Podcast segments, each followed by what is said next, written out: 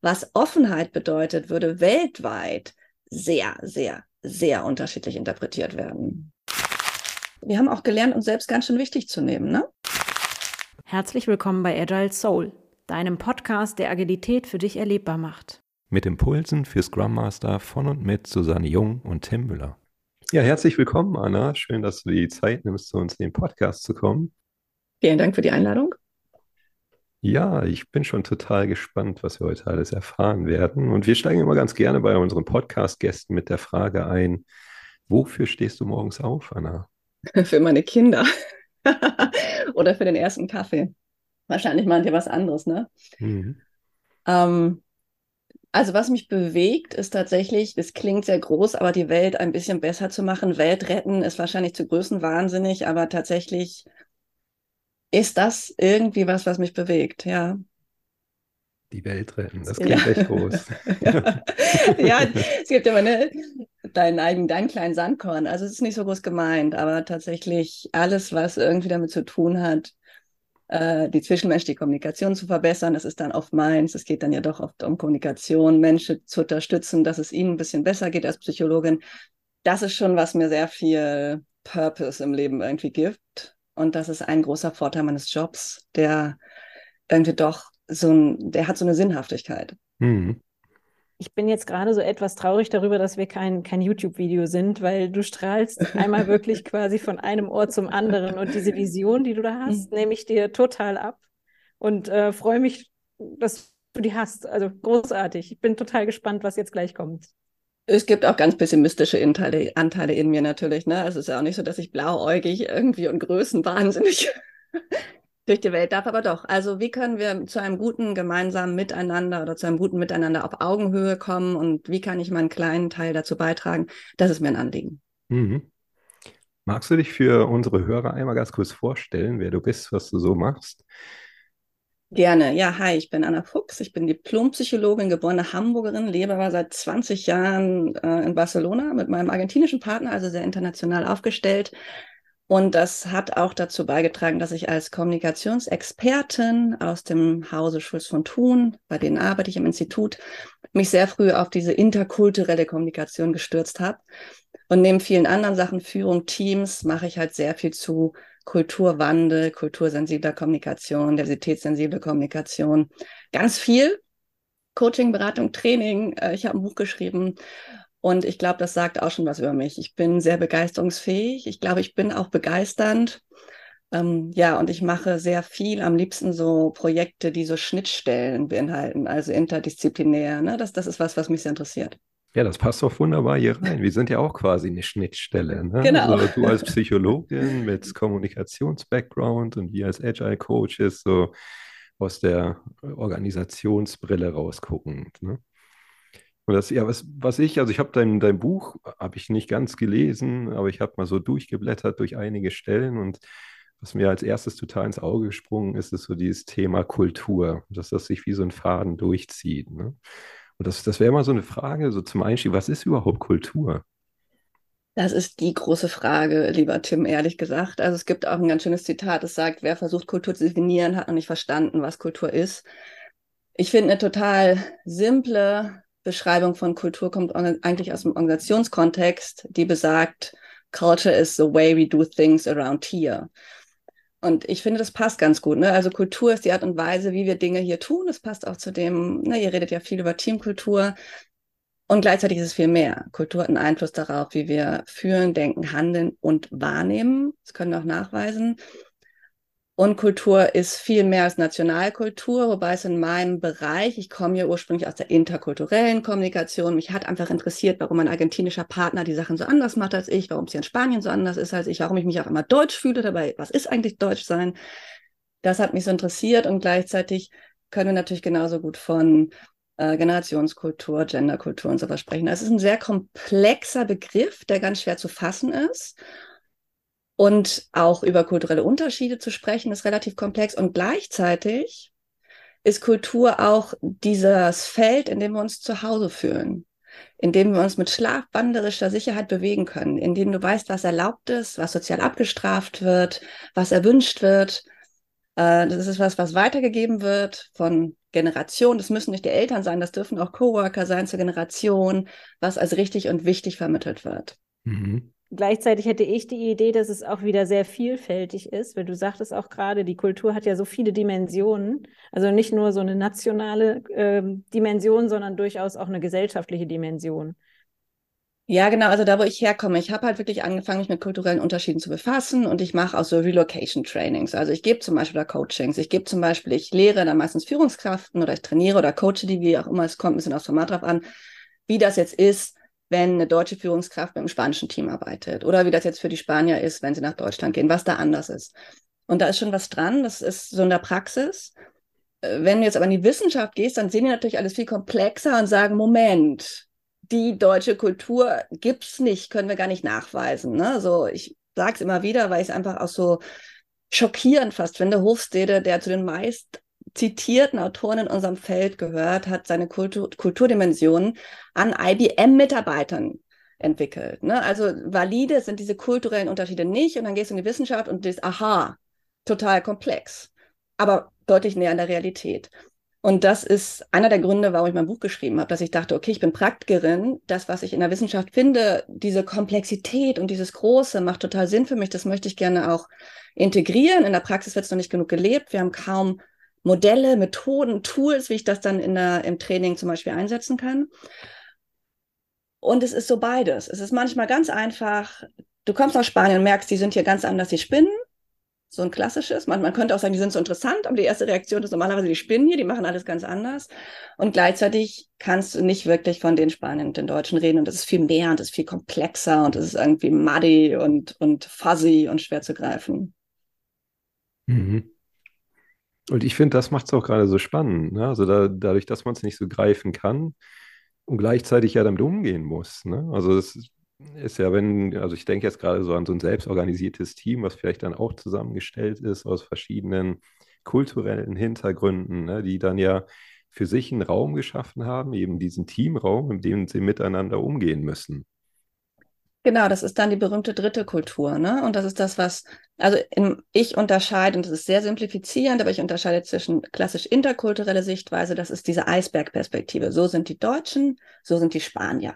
Alle Spanier passen auf einen Eisberg, alle Deutschen passen auf einen anderen Eisberg. Das ist klassisch interkulturell und es wurde entwickelt, das Feld ist entstanden im Kalten Krieg, als die US-Amerikaner verstehen wollten, wie andere Länder so ticken und die auch beeinflussen wollten für Militärangehörige und für diplomatisches Personal. Also das ist so die Grundlage. In der Wissenschaft finden wir im deutschen Sprachraum viel transkulturelle Kommunikation. Das ist ein Begriff, der geht auf Wolfgang Welsch zurück. Das benutze ich eher. Das versteht Kultur als divergent, als in sich greifend, eben nicht als Eisberge, sondern als Flusslandschaft vielleicht oder als Wolken, die so ineinander eingreifen. Ne?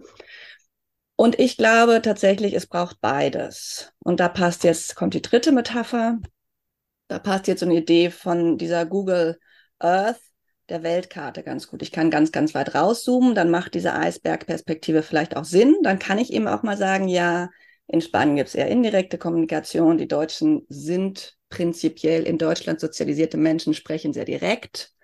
Die werden im weltweiten Vergleich auch meistens als aggressiv wahrgenommen, tendenziell. Es ist so, darum sollten wir wissen. Und gleich, das ist dann sehr, sehr, sehr weit rausgezoomt. Und dann gibt es aber verschiedene Flughöhen. Und ich kann auch, ich mache hier immer so komische Zeichen mit meinen Händen, das ist natürlich Quatschen, aber kann ich auch reinzoomen. Und dann gilt es aber, den Menschen zu erkennen, der mir gegenüber sitzt. Das ist halt nicht der Spanier des Eisbergs, der Spanier, sondern das ist dann eine Person mit ganz, ganz vielen kulturellen Zugehörigkeiten, mit der, und das ist jetzt der letzte Satz dazu, ich eine dritte Kultur bilde. Also treffen sich ein Chinese und ein Deutscher, dann wissen die auch beide, dass die anderen aus einem anderen kulturellen Kontext kommen und versuchen gemeinsam auszuhandeln, implizit meistens, wie sie hier miteinander umgehen wollen. Und ich glaube, das ist genau das Feld, in dem ihr euch auch bewegt, richtig? Genau, dieses, dieses Aushandeln, ne? also wenn es keine Vorgaben mehr gibt von, ich sag mal, in, in klassisch geführten Team, wo vielleicht noch viel vorgegeben wird und ne, dann auch einer sagt, jetzt alle links rum, alle rechts rum. Wenn es das eben nicht mehr gibt, sondern in einem selbstorganisierten Team sich das Team selbst Regeln gibt, wie sie miteinander umgehen wollen. Ne? Also wir sagen im Scrum-Team reden wir dann gerne so von Working Agreements, ne, die wir uns einfach selbst geben, wo wir sagen, wie wollen wir zum Beispiel Werte leben? Ne? Also wie wollen wir den Wert Respekt leben oder den Wert Mut oder Fokus leben?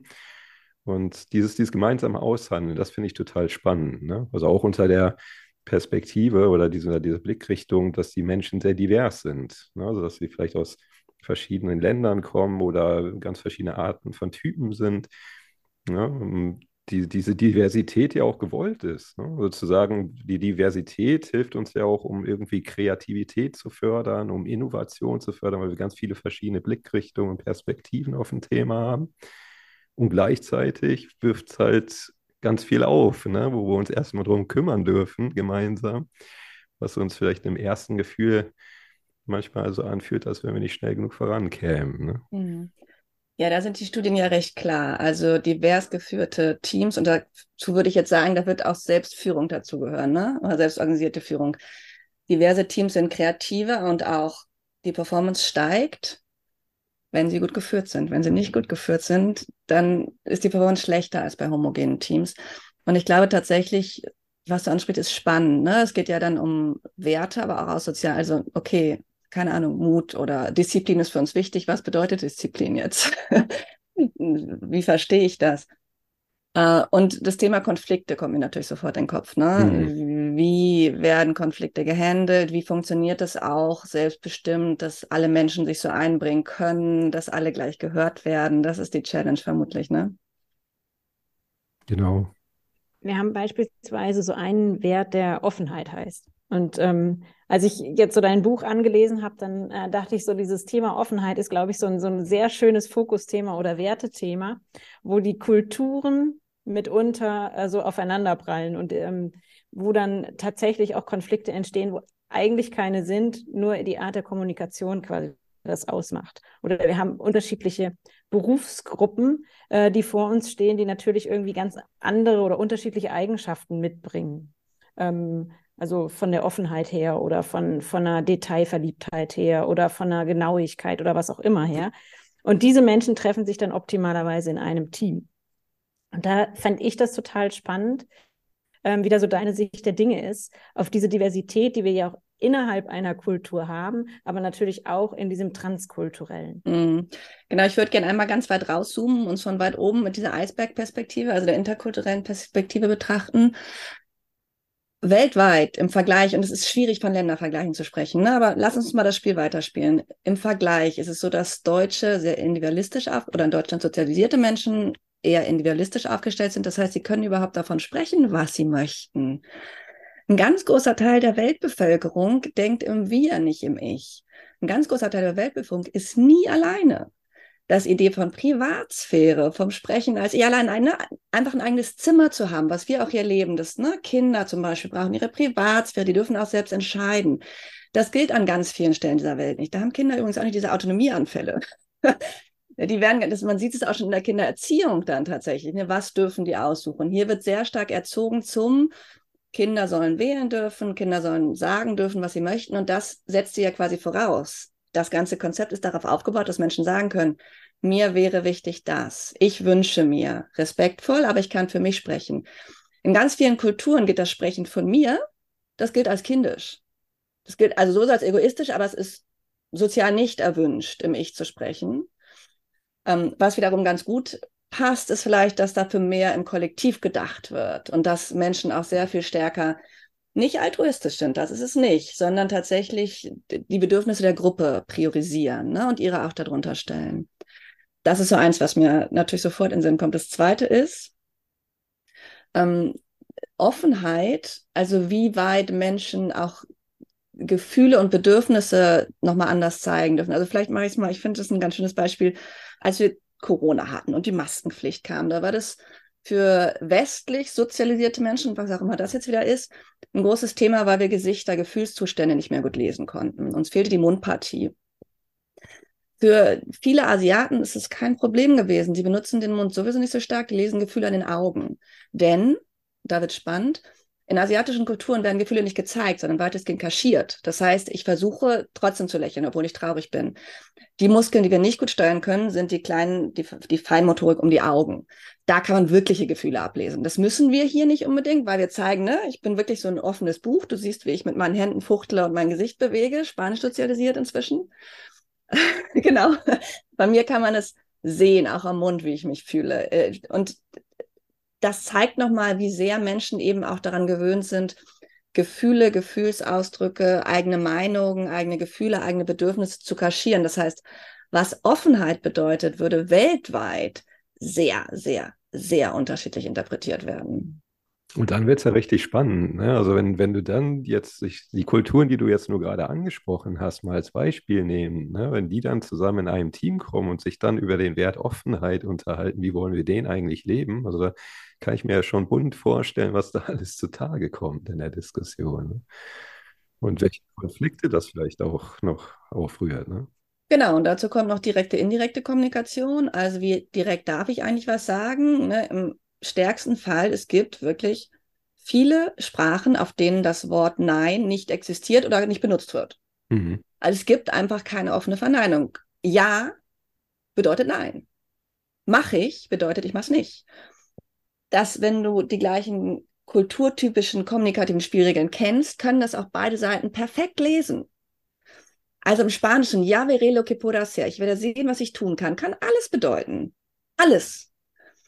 Normalerweise haben die Menschen ein gutes Gefühl dafür, was es bedeutet, wenn sie diese Spielregeln erlernt haben. Wenn nicht, dann nicht. Und das ist ähm, ein großes Thema, wo ich denke, okay, das würde wirklich spannend werden, wenn wir jetzt Menschen aus allen Teilen der Welt in solche selbstorganisierten Gruppen stecken würden. Die Realität ist ja, glaube ich, ist mein Gefühl, dass das oft Menschen sind, die schon ein bestimmtes Mindset mitbringen und auch eine bestimmte ähm, kulturelle, also ne, einen bestimmten kulturellen Imprint, eine bestimmte Prägung mitbringen. Aber ich weiß es nicht, das wisst ihr besser. Also tatsächlich würde ich da, glaube ich, sagen, ähm, man hat quasi dieses agile oder die agile Haltung sicherlich, ähm, also die kannst du nachlesen, was jetzt quasi gewünscht ist, also dass du offen bist als Beispiel, aber wenn du jetzt aus einer Kultur kommst, die, die vielleicht hierarchisch geprägt ist oder die jetzt wirklich indirekt kommuniziert, ähm, dann entstehen natürlich aufgrund dessen auch ähm, zumindest anfänglich mindestens mal Missverständnisse, auf jeden mhm. Fall. Ähm, und ich habe mich gefragt, während ich mich hier auf uns vorbereitet habe, ist es denn für indirekte Kulturen, wo dann jetzt, wie du eben sagtest, ne, wo Gefühle äh, eher kindisch sind oder eher, dass man die kaschiert, ähm, ob die überhaupt agil arbeiten könnten. Also die Frage habe ich, da habe ich mich bei entdeckt. Ähm, ich habe keine Antwort gefunden, wenn ich an den Wert Offenheit denke. Also da und, und Offenheit oder diese Feedback-Kultur, die da drin steckt in, in dem agilen Arbeiten, wo man wirklich auch einen Mehrwert hat äh, Feedback zu geben und auch zu empfangen und daran sich dann wieder anzupassen oder vielleicht auch nicht anzupassen, aber quasi zu entscheiden, wo man sich so aneinander annähert und auch verbindet, habe ich mich gefragt, ähm, welche guten Ratschläge du dafür hättest oder welche gute Idee, welchen gut, welche guten Ideen du dafür ähm, hättest, wenn du daran denkst. Ja, vielleicht mal ganz kurz einen Schritt zurück, dann komme ich zu den Tipps. Also ich habe mich das als Psychologin durchaus auch gefragt, weil meine Modelle, mit denen ich arbeite, das innere Team zum Beispiel, wo die Menschen sich so ihr inneres Leben, ihr Innerleben angucken, ne, wie ich mit mir selbst kommuniziere, da werden die inneren Anteile als kleine Stimmen dargestellt, ähm, ob das eigentlich in allen Kulturen funktionieren würde. Und ich habe darüber schon meine Diplomarbeit geschrieben. Ich habe keine Antwort gefunden, weil die Menschen, die da in meine, meine Stichprobe war einfach nicht fremd genug in Anführungszeichen. Ne? Also kam halt nicht aus irgendwelchen Kontexten, wo die Leute wirklich noch ganz, ganz ähm, irgendwie abgeschirmt auf eine Art und Weise auch leben, sondern ich bin halt mit Internationals unterwegs. Und die Menschen, die ich hier in Barcelona befragt habe, die kamen schon aus unterschiedlichen Nationalkulturen, aus Lateinamerika, aber ich hatte zum Beispiel keine asiatische und ähm, auch aus den afrikanischen Ländern war kein, waren keine Teilnehmenden dabei. Also ich denke, da gibt, ne, das kommt auch zu diesem Durchmischen. Ich hatte mich gefragt, wenn ich jetzt an indirekte Kulturen denke, mhm. ich habe mal in China drei Monate mhm. gearbeitet, mhm. ja. da gibt es ja auch kein Ja und kein Nein. Mhm. Und dieses äh, maybe in two days heißt, heißt eigentlich Nein. Irgendwann versteht man das auch, am Anfang natürlich nicht. Mhm. Äh, und gerade wenn man eben agil arbeitet, dann ist so Offenheit und Commitment was, womit du sehr gut vorankommst. Also das, was jetzt uns sachorientierten ähm, westlichen Kulturen ja sehr, sehr am Herzen liegt, der Effizienz wegen habe ich mich gefragt, ob man überhaupt miteinander da arbeiten kann, wenn man aus einer indirekten und eher ähm, gefühlsverkaschierenden ähm, Kultur kommt. Okay. Ja, also ich glaube, Menschen sind ja viel mehr als reine KulturvertreterInnen und Kultur, es gibt so ein klassisches Dreieck, also Persönlichkeit, Kultur und Situation. Und es würde sicherlich Menschen geben, die, obwohl sie aus irgendwie der krassesten indirekten Kultur kommen, die das genau darin richtig gut sind, aber weil sie auch in ihre eigene Kultur nie so richtig reingepasst haben, weil sie da auch angeeckt haben. Ne? Ich glaube tatsächlich, dass unsere Idee von sich einbringen, ausdiskutieren, für sich selbst einstehen, gleichzeitig fürs Team einstehen. Ich glaube tatsächlich, dass es nicht überall so ohne weiteres funktioniert. Das ist auch ein bisschen das, was wir an, an, an Erfahrungswerten so mitbringen. Gerade Menschen, die eine sehr hohe Hierarchie gewöhnt sind, an sehr indirekten Kommunikationsstil, für die wäre das zumindest ein Lernprozess. Ne? Und auch ein längerer Lernprozess. Und das, ich habe mich da nicht eingelesen. Ich weiß nicht, ob es Studien dazu gibt würde ich auch mit Vorsicht betrachten. Ob das jetzt wirklich die perfekte Arbeitsweise ist für alle Menschen auf der Welt, sowieso nicht, ja auch nicht in Deutschland. Und vermutlich wird es auch in bestimmten Realitäten nochmal schwieriger sein, weil die Menschen einfach was anderes gelernt haben. Mhm.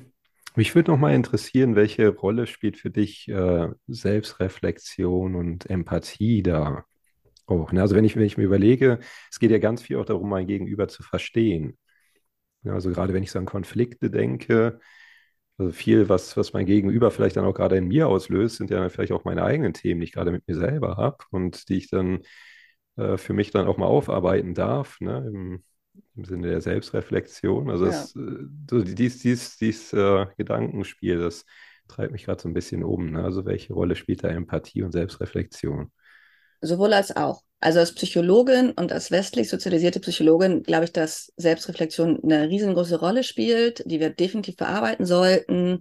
Ähm, ne, ich kann nur mit anderen Menschen empathisch sein, wenn ich mit mir selbst empathisch bin. Also es geht überhaupt erstmal darum, meine eigenen inneren Schattengestalten zu akzeptieren, mich auch als fehlbares Wesen anzusehen. Wir sprechen da beispielsweise von in unserer Schule der Hamburger Kommunikationspsychologie von der Souveränität der zweiten Ordnung, also nicht so eine immer strahlende Topfrau Anna Fuchs, sondern ich bin halt auch nur ein Mensch und das gehört für mich auch zur Authentizität. Also souverän, ja, im Beruf, aber zu meiner Souveränität der zweiten Ordnung gehört eben auch, dass ich Fehler zum Beispiel eingestehen kann. Ich glaube, das ist ein Konzept, was ihr vielleicht anders nennt, aber was bei euch sehr wichtig ist. Äh, wenn wir jetzt den Bogen zurückschlagen, in vielen Kulturen lernen Menschen nicht über sich selbst nachzudenken. Die sind es nicht gewohnt, die sprechen ja auch nicht über sich selbst. Das heißt, inwieweit du da dann jetzt wirklich, das sind natürlich, ist schon relativ weit weg, ne? Aber ähm, das sind wirklich Ideen. Wir haben bestimmte Ideen, die wir für unseren Business-Kontext total sinnvoll halten, die nicht überall funktionieren werden, weil die Menschen es tatsächlich noch nicht gelernt haben. Noch nicht ist total das falsche Wort, das stimmt nicht. Weil die Menschen es einfach anders machen. Hm. Wie, wie würde ich denn dann damit umgehen? Also wenn ich dann in so einer Konfliktsituation bin und mal angenommen, ich bin jetzt äh, so vom Typ her derjenige, der dann erstmal bei mir gucken würde, okay, na, was, was war denn jetzt so der Trigger und was könnte denn da vielleicht bei mir gerade hinterstecken? Welches Bedürfnis ist denn bei mir vielleicht gerade nicht erfüllt? Und wenn mein Gegenüber das aber so überhaupt gar nicht für sich tut, weil er oder sie das vielleicht nie gelernt hat, einfach aus kulturellen Aspekten, wie du gerade gesagt hast. Also wie, wie kann ich dann mit so einem Konflikt, der dann da entsteht, gut umgehen, wenn ich ja quasi das, was es gerade mit mir macht, wenn ich mich da selbst offenbare, wenn mein Gegenüber das gar nicht so wirklich annehmen kann, weil ja. in, in, seiner Welt das Ich ja gar nicht so, so relevant ist. Ne? Naja, du, du, meinst ja nicht nur wahrscheinlich, dass du selbst darüber nachdenkst, sondern dass du auch ein klärendes Gespräch führst, oder? Ja, genau. Ja, das ist natürlich eine Basic Assumption, eine Grundannahme, dass klärende Gespräche hilfreich sind. Hm. Da glaube ich als deutsche Psychologin auch dran. Ich bin ein großer Fan von Metakommunikation. Das funktioniert aber nicht überall auf der Welt. Mhm. An ganz vielen Orten dieser Welt werden, und das passt jetzt nicht, äh, zu dem Agile und zu den New Work-Tendenzen werden ganz, ganz starre Strukturen eingebaut, dass jeder weiß, wie er oder sie wen ansprechen muss, damit es eben gar nicht erst zu Konflikten kommt. ne? Und dann gibt es sehr, sehr starke Hierarchien oft, die auch nicht wirklich in Frage gestellt werden dürfen und Menschen fühlen ihre Rolle aus. Also Gehorsam, ne, wirklich Gehorsam ist ein ganz großer Wert im Konfuzianismus zum Beispiel. Das heißt, diese Idee, dass ich erst über mich selbst nachdenke und dann mit dir kläre, wie wir das nächsten Mal besser machen können, ist sehr westlich und ist auch tatsächlich sehr deutsch. In vielen anderen Kulturen, das wird jetzt ja die Frage sein, werden Konflikte tatsächlich lieber unter den Tisch fallen gelassen. Also du würdest eher, du würdest es auch beobachten, du würdest versuchen, zu reflektieren, was los ist. Du würdest versuchen, das Gleiche nicht nochmal zu machen und du würdest am nächsten Tag deiner Kollegin eine Tasse Tee bringen. Oder irgendwie anders freundlich zu ihr sein, ihn oder sie besonders oft anlächeln. Also gerade nicht offene Konfliktbearbeitung, weil dann ein Konflikt nur größer wird, sondern eher freundliche Ignoranz des Konfliktes, um die Harmonie der Gruppe nicht zu gefährden. Andere Variante, Konflikte werden über Dritte platziert. Ist in vielen Kulturen sozial erwünscht und richtig. Das bedeutet nicht, Menschen reden hinter eurem Rücken mit euch, sondern anstatt einen offenen Konflikt, du Tim, ich fand deine Arbeit nicht so gelungen, erzähle ich das lieber Suse. Die kann dann als Vermittlerin da einwirken. Es gibt keinen offenen Konflikt. Du kannst eine Anpassungsentscheidung treffen. Keiner hat ein offenes Problem. Die Harmonie ist gesichert. Das ist in vielen Kulturen korrekt, sinnvoll und, und auch sozial wirklich erwünscht. Meinen oder den Führungskräften, mit denen ich arbeite, stößt es oft sehr negativ auf erstmal, weil wir eben anderes Wertegerüst haben. Ne? Mhm. Wenn ich mir jetzt vorstelle, dass wenn, wenn jetzt, äh, ich sag mal, dieser dieses Bedürfnis nach Harmonie in der Gruppe so groß ist, dass Dinge wirklich immer wieder unter den Tisch gekehrt werden und ich die Emotion aber in mir ja habe. Ne? Also die, ich kann sie dann ja gar nicht loswerden. Ich sage, ich renne jetzt irgendwie durch den Wald oder so und schreie mal durch die Gegend oder sowas. Ne? Aber ich kann sie jetzt, ich kann sie zumindest nicht offenbaren meinem Gegenüber. Ne? Also entsteht da, nicht, entsteht da nicht ganz viel auch einfach innerer Druck so, den ich, den ich in der Gruppe gar nicht auflösen kann? Ja, nein. Wir sind halt auch, wir haben auch gelernt, uns selbst ganz schön wichtig zu nehmen, ne? Also muss ich da mal ganz plakativ drauf antworten. Ne, es ist wieder, also ich habe so beides. Ich habe immer die Sichtweise, die ja auch für meine Norm ist und meine Normalität und da bin ich total bei dir. ich wüsste auch gar nicht, wohin mit meiner Wut, ich, Anna Fuchs. Aber ich glaube tatsächlich so, dass so das überhaupt meine eigenen Gefühle so wichtig zu nehmen, danach zu spüren, dann auch den Anspruch zu haben, dass ich mich abreagieren müsste. Das ist in vielen Kulturen tatsächlich, es wird nicht so gelebt. Mhm.